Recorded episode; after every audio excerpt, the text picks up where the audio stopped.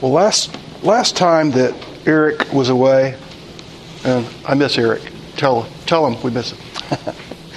last time he was away, I spoke to you in the morning hour about the idea of doing anything, or actually doing everything, to the glory of God. You may remember that. It was recently. And you may recall that we discussed what that might mean, even in the mundane things of life, like eating and drinking. Because the exhortation from the Apostle Paul is whether you eat or drink or whatever you do, do all to the glory of God. So we talked about the, that being the ultimate purpose of humanity and that being each of our individual ultimate purposes. We discussed that some.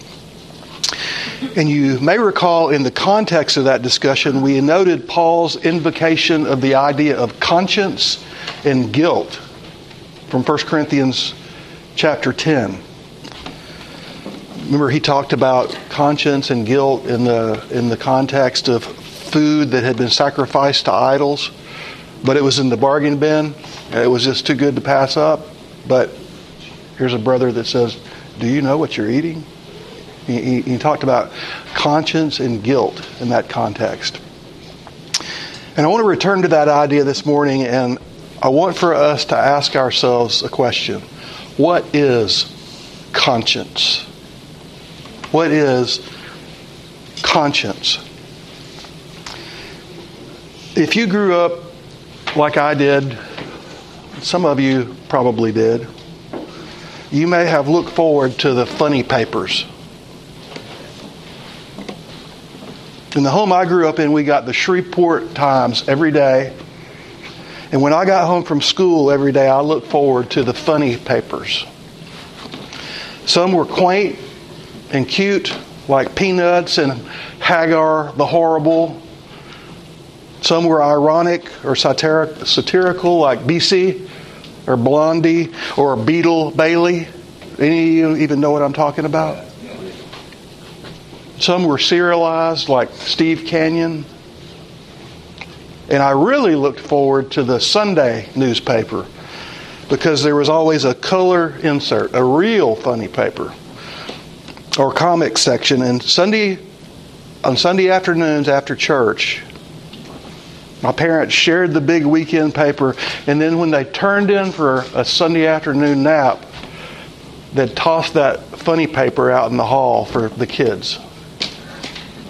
And as a boy, I looked forward to that every weekend funny papers. And then the funny papers became the paper that your birthday present might come wrapped in.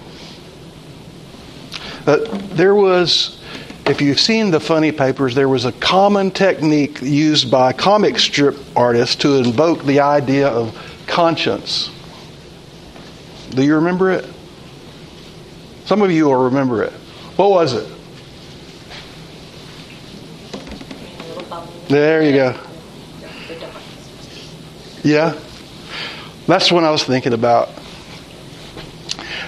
When the comic character faced some sort of a dilemma of conscience, the comic artist would illustrate that with a little comic angel on one shoulder and a little comic devil on the other shoulder.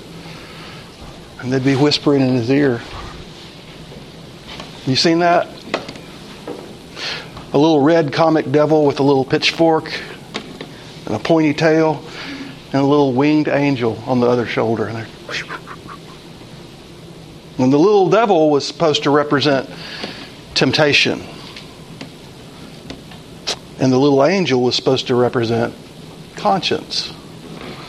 And the little devil was whispering, Do it, do it, about some evil thing. And the little angel was whispering, Don't do that, don't do that. Or the little de- devil was whispering, Don't do it about some good thing, and the little angel was whispering, Do it. That, but that was, that was the idea. Well, listen, doesn't that resonate with all of us? Doesn't it? Because we've all experienced mental conflicts about what to do or what not to do. We've all had the experience of what seemed like little voices in our head arguing. I'm not talking about craziness. I'm talking about the common experience of humanity. What do I do? Or what do I not do? Kind of like tell the truth and get in trouble, or lie and skate. What you gonna do? What you gonna do? What you gonna do? You know lying's wrong. Yeah, but big trouble if I tell the truth. Caught. Ah, a lie is an abomination to the Lord and a very present help in time of trouble. Right? What's the right thing to do? What's the wrong thing to do? If I lie, if I lie, it keeps me from getting in trouble. Was it right? Was it wrong? Could it be right sometimes and wrong other times? Could it be right for you but wrong for me? So all of us have experienced these type of things, haven't we? I mean, it's common. Dilemmas of conscience, or even crises of conscience. And I believe that conscience is something that we have as a result of the imago Dei. And you've heard that word before. That's Latin for the image of God, the imago Dei.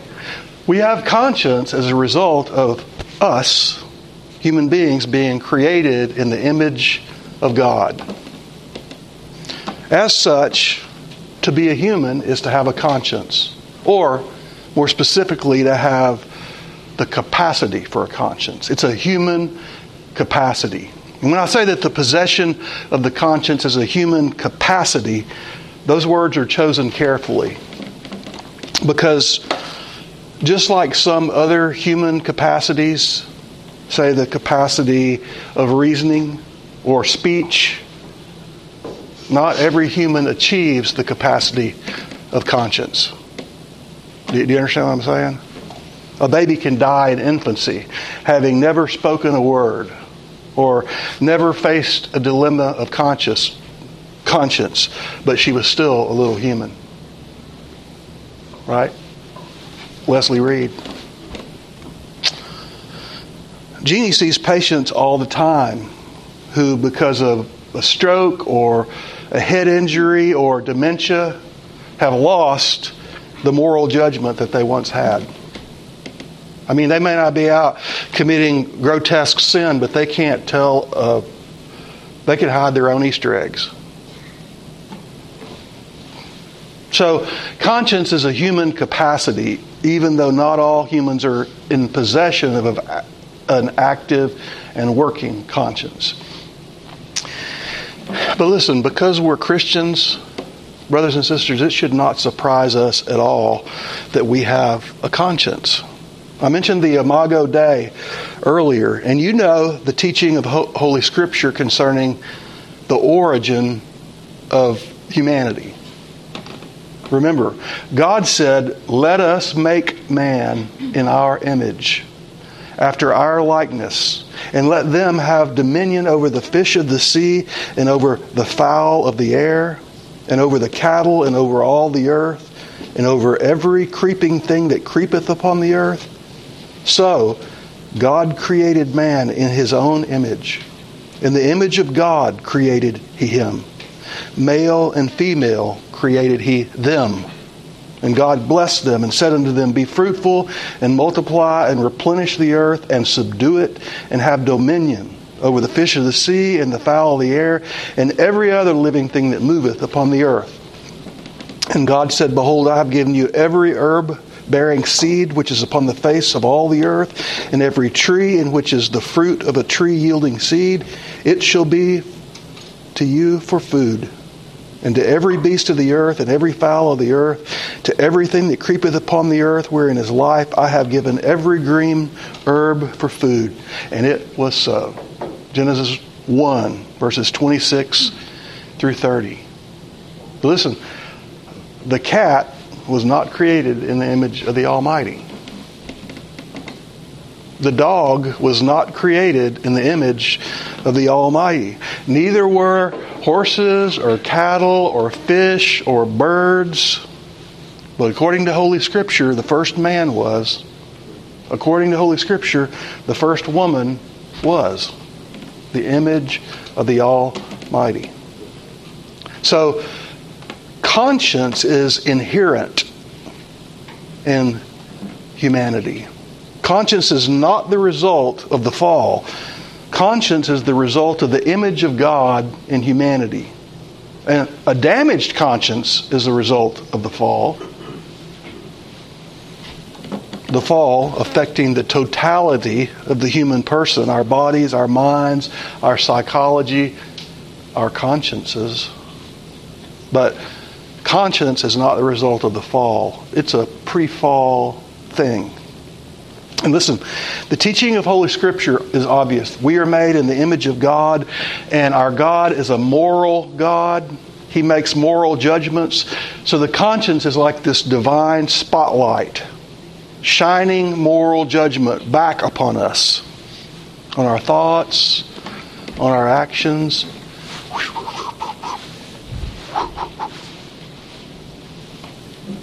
And since, since the conscience the human conscience is a result of the image of God in men, in man, I don't believe that we'll lose it in glory.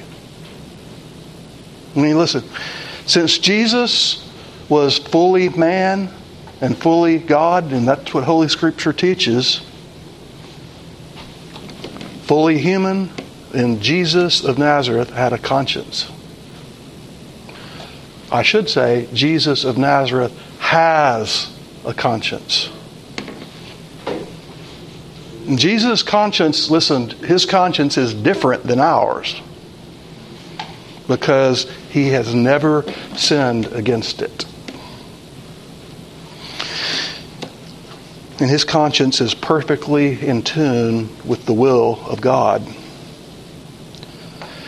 Now, something interesting, maybe even surprising, is that we care intensely about the verdicts of our own conscience. Do you? I submit to you that you do.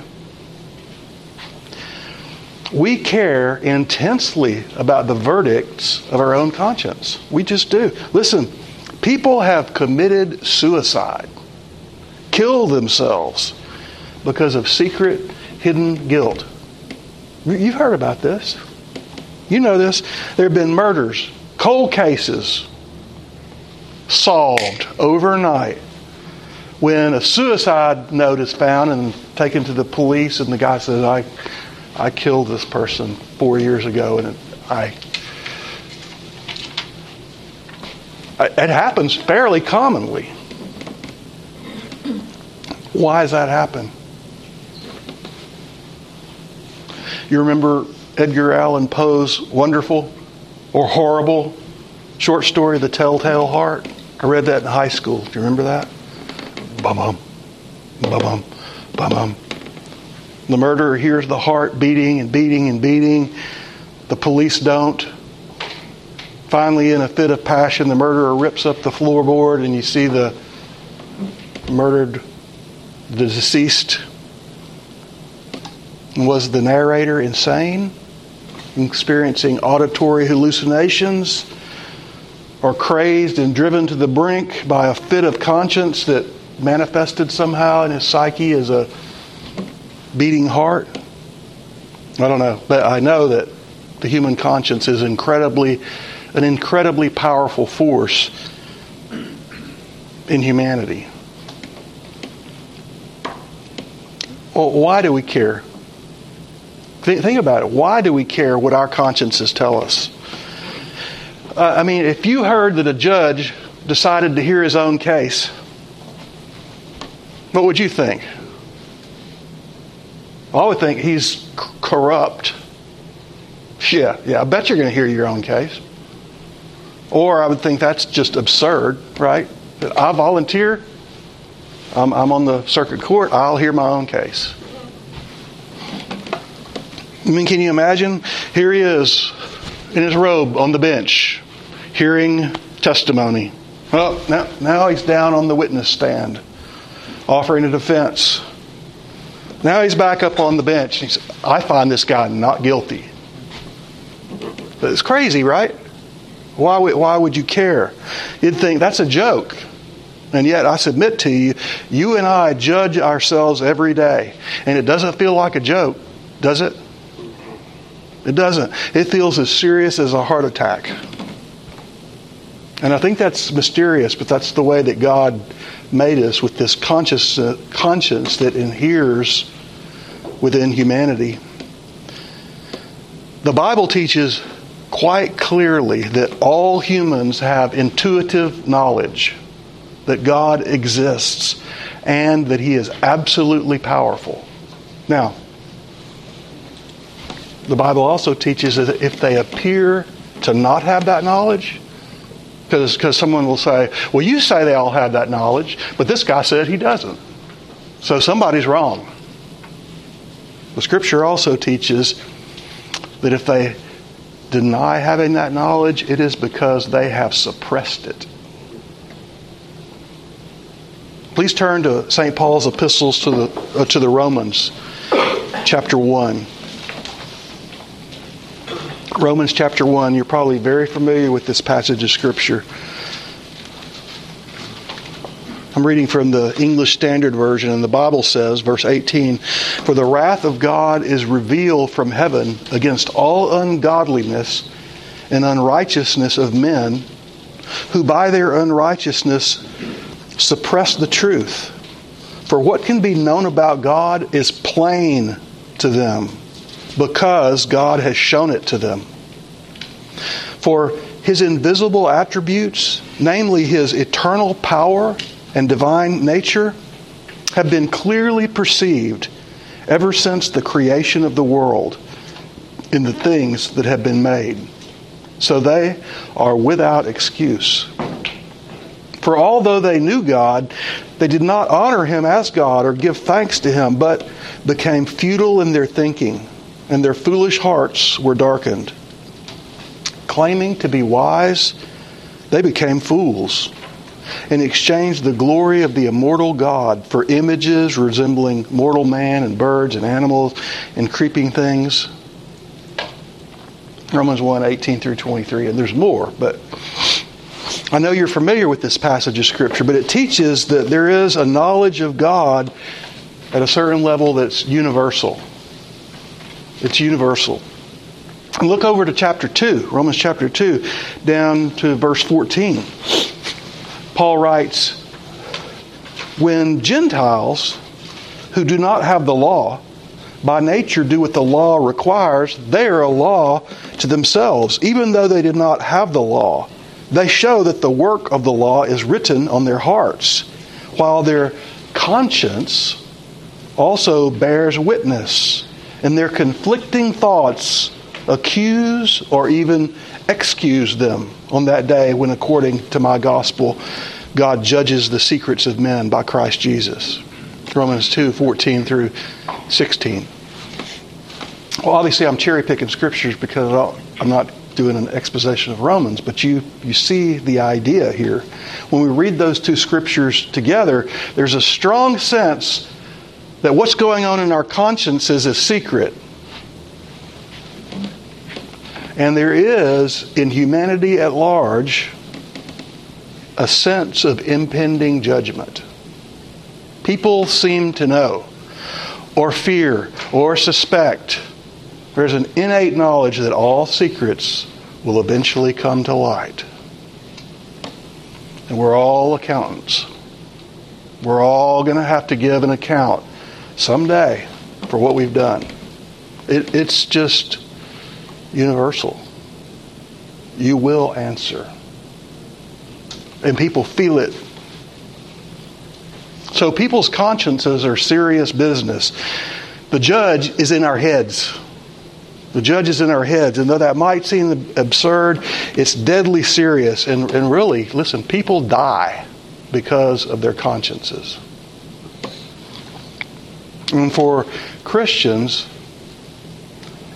for us, the conscience is a divine gift. You understand? It's not something that came from mama, not something that came from daddy. It's something from God. It's a divine gift. And beloved, when God gives a gift, it's good. God is good. He's the very definition of good. And his gifts are good. So the conscience generally is good. Every good gift and every perfect gift is from above and cometh down from the Father of lights, with whom is no variableness, not even a shadow of turning. James 1:17. So listen, is your sense of touch a good thing? Uh, it is. With our touch, we detect that the stove is hot, right? So we pull our hand back and we avoid being burned. And when our consciences are working well, listen, guilt is produced. The conscience is a guilt producer. And guilt is produced. And if we're wise, we pull back. And we're not burned. We can remove our hand from the fire. We can change our direction and not drive off the cliff if we're wise. So, like our sense of touch, our conscience is a gift from God for our good. Blessed is the one who does not judge himself by what he approves. Romans 14 22. That's the Net Bible translation. I've talked to you before about how in the Beatitudes, when Jesus says, Blessed are the peacemakers, blessed are the merciful, Blessed are they that hunger and thirst after righteousness. That word translated blessed is makarios, and it can rightly be translated either blessed or happy. And some translations translate it as happy. And that is exactly the same word that we just I just read to you there from Romans 14, 22. Blessed is the one who does not judge himself by what he approves. The New American Standard Bible translates that happy is he that does not condemn himself in what he approves. So, do you understand? If you go against your conscience, that is a recipe for psychological disaster. It's a recipe for psychological disaster. If you, if you violate your conscience, you will not be blessed. If you breach your conscience, you won't be happy. You'll be unhappy. Now, you might have wanted to do it, and so you did it right then, but it's going to torture you. It's going to be like that telltale heart. It's still bothering me. I wish I hadn't done it. Anybody? Does this resonate with anybody? We all have consciences, friends. But obeying a right functioning conscience yields happiness, blessedness, joy. The human conscience is about right and wrong. It's like James. If you read, if you read the epistle James, he's black and white. disturbing sometimes to read James. Eric calls him black and white James. No gray with James. Consciences don't do very well with gray. They have a hard time with gray. It's more like an on off switch than a dimmer. And with our rational minds, we think, well, it's complicated. And it, and it is sometimes. It's very complicated. And we think and we rationalize, but our conscience, that's not, that's not what the conscience does. The conscience is much more con- concrete. And it either accuses or it excuses. You may have to negotiate with your conscience sometimes. And that's, brothers and sisters, listen, that, Christians, is why it's important for Christians to train their consciences so that we can have a good conscience. And in that, in that phraseology, good has a twofold meaning. A good conscience is a conscience that hasn't been violated, but a good conscience is also a conscience that has been trained in the good ways of God so that it provides good guidance, sound guidance.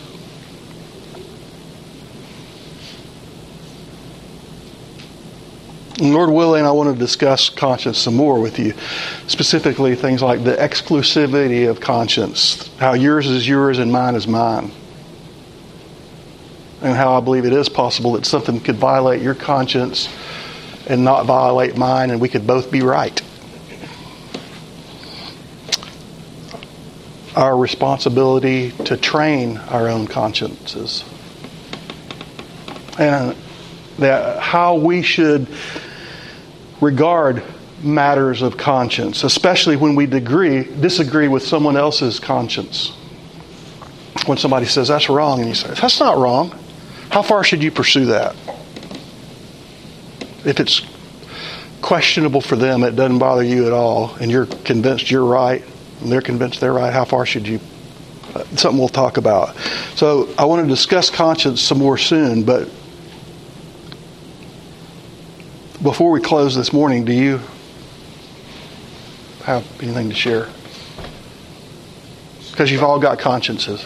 Crime and Punishment is another good one with the Telltale Heart. Is with oh yeah, Raskolnikov. Raskolnikov. who wrote that? It was Dostoevsky. Yeah. You read that and you just, yeah, he's pretty pretty accurate in just like tell, showing you, you know, you can do your best to rationalize, you know, this is well, it's going to be for good. And also was a commentary on like the communist godless nature. Right. It doesn't matter. Your your conscience is there because he doesn't say you're made in the image, but you're made in the image, and therefore right. it's it's like a it's a schizophrenic book. Yeah. It's great. I love it. Um, but yeah, it's a great example just like that. Uh, Dostoevsky is like the master of internal yes. dialogue. Yes. Just, I, I think if you've read, I'm a Dostoevsky fan, but that's why his writings are so human. I mean, they, everybody could relate to him if they.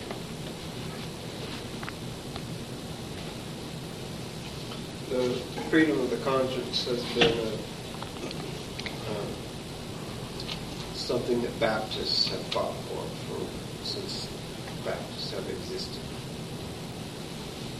you can't force us to have a certain conscience. Right. And we're not going to go against our own consciences. It's neither wise nor. I'm trying, I'm trying to remember the exact phraseology, but yes.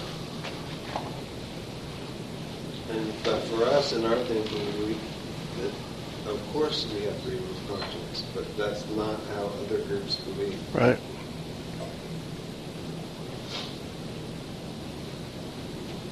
Lord willing, in either afternoon services or um, I, I want to pursue this a little bit more, but I was sort of introductory. We've all got one. Well, let's have a word of prayer and some fellowship. Father, we thank you for your great grace. We thank you for bringing us together this day. Father, I pray that